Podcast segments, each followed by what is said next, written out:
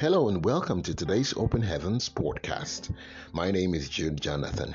Today, by the grace of God, is the 2nd of April 2021, and the topic for today's Open Heavens is the Spirit, the Word, and the Blood. The Spirit, the Word, and the Blood. Let us pray. Father, we thank you for another day. We give you thanks and we give you glory, for there is none like you. Thank you for your mercies, your goodness, your favor, your provision, your blessings, your love, your grace. We give you thanks, O God, for there is none like you. We ask that you receive all adoration in the name of Jesus. Father, even as we go into your word at this moment, we ask that you will teach us the deep things in your word. Open the eyes for our understanding and let, let us behold the wonderful things in your word in Jesus' name.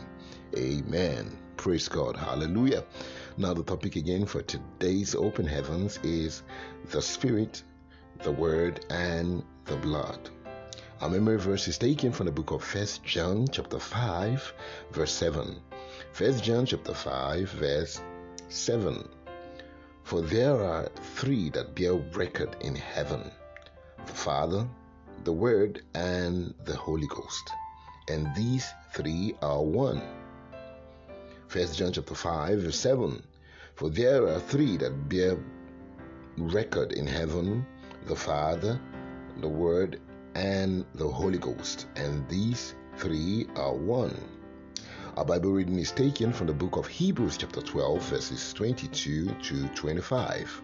Hebrews, chapter 12, verses 22 to 25, and I read, But ye are come unto Mount Sion, and unto the city of the living God the heavenly Jerusalem, and to an innumerable company of angels, to the general assembly and church of the firstborn, which are written in heaven, and to God the judge of all, and to the spirits of just men made perfect, and to Jesus the mediator of the new covenant, and to the blood of sprinkling that speaketh better things than that of Abel See that ye refuse not him that speaketh. For if they escaped not who refuse him that spake on earth, much more shall not we escape if we turn away from him that speaketh from heaven. Hallelujah. Praise God. Now, the message for today's open heavens.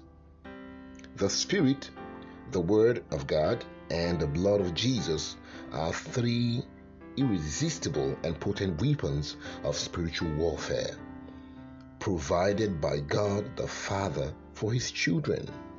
The Bible in the book of John, chapter 6, verse 63 says, It is the Spirit that quickeneth, though flesh profited nothing.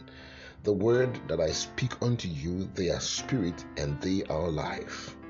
The book of John, chapter 1, verse 3 also talks about the immense power of the word.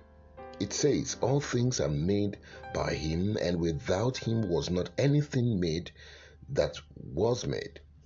This is why the word can put any abnormality in your life under control, just as he did in the book of Genesis, chapter 1, verses 1 to 3, bringing order to a world that had been full of chaos. From Genesis chapter 1, verses 1 to 3, you would see that the Spirit and the Word complemented each other to bring order on earth. However, sin altered the plan of God for man. It took the blood of Jesus to rescue man from eternal damnation. Beloved, it is only when you have allowed the atoning blood of Jesus to deal with sin in your life that you will experience salvation. Hebrews chapter 9, verse 28. This is when all evil and calamity, including death, would be rendered powerless in your life.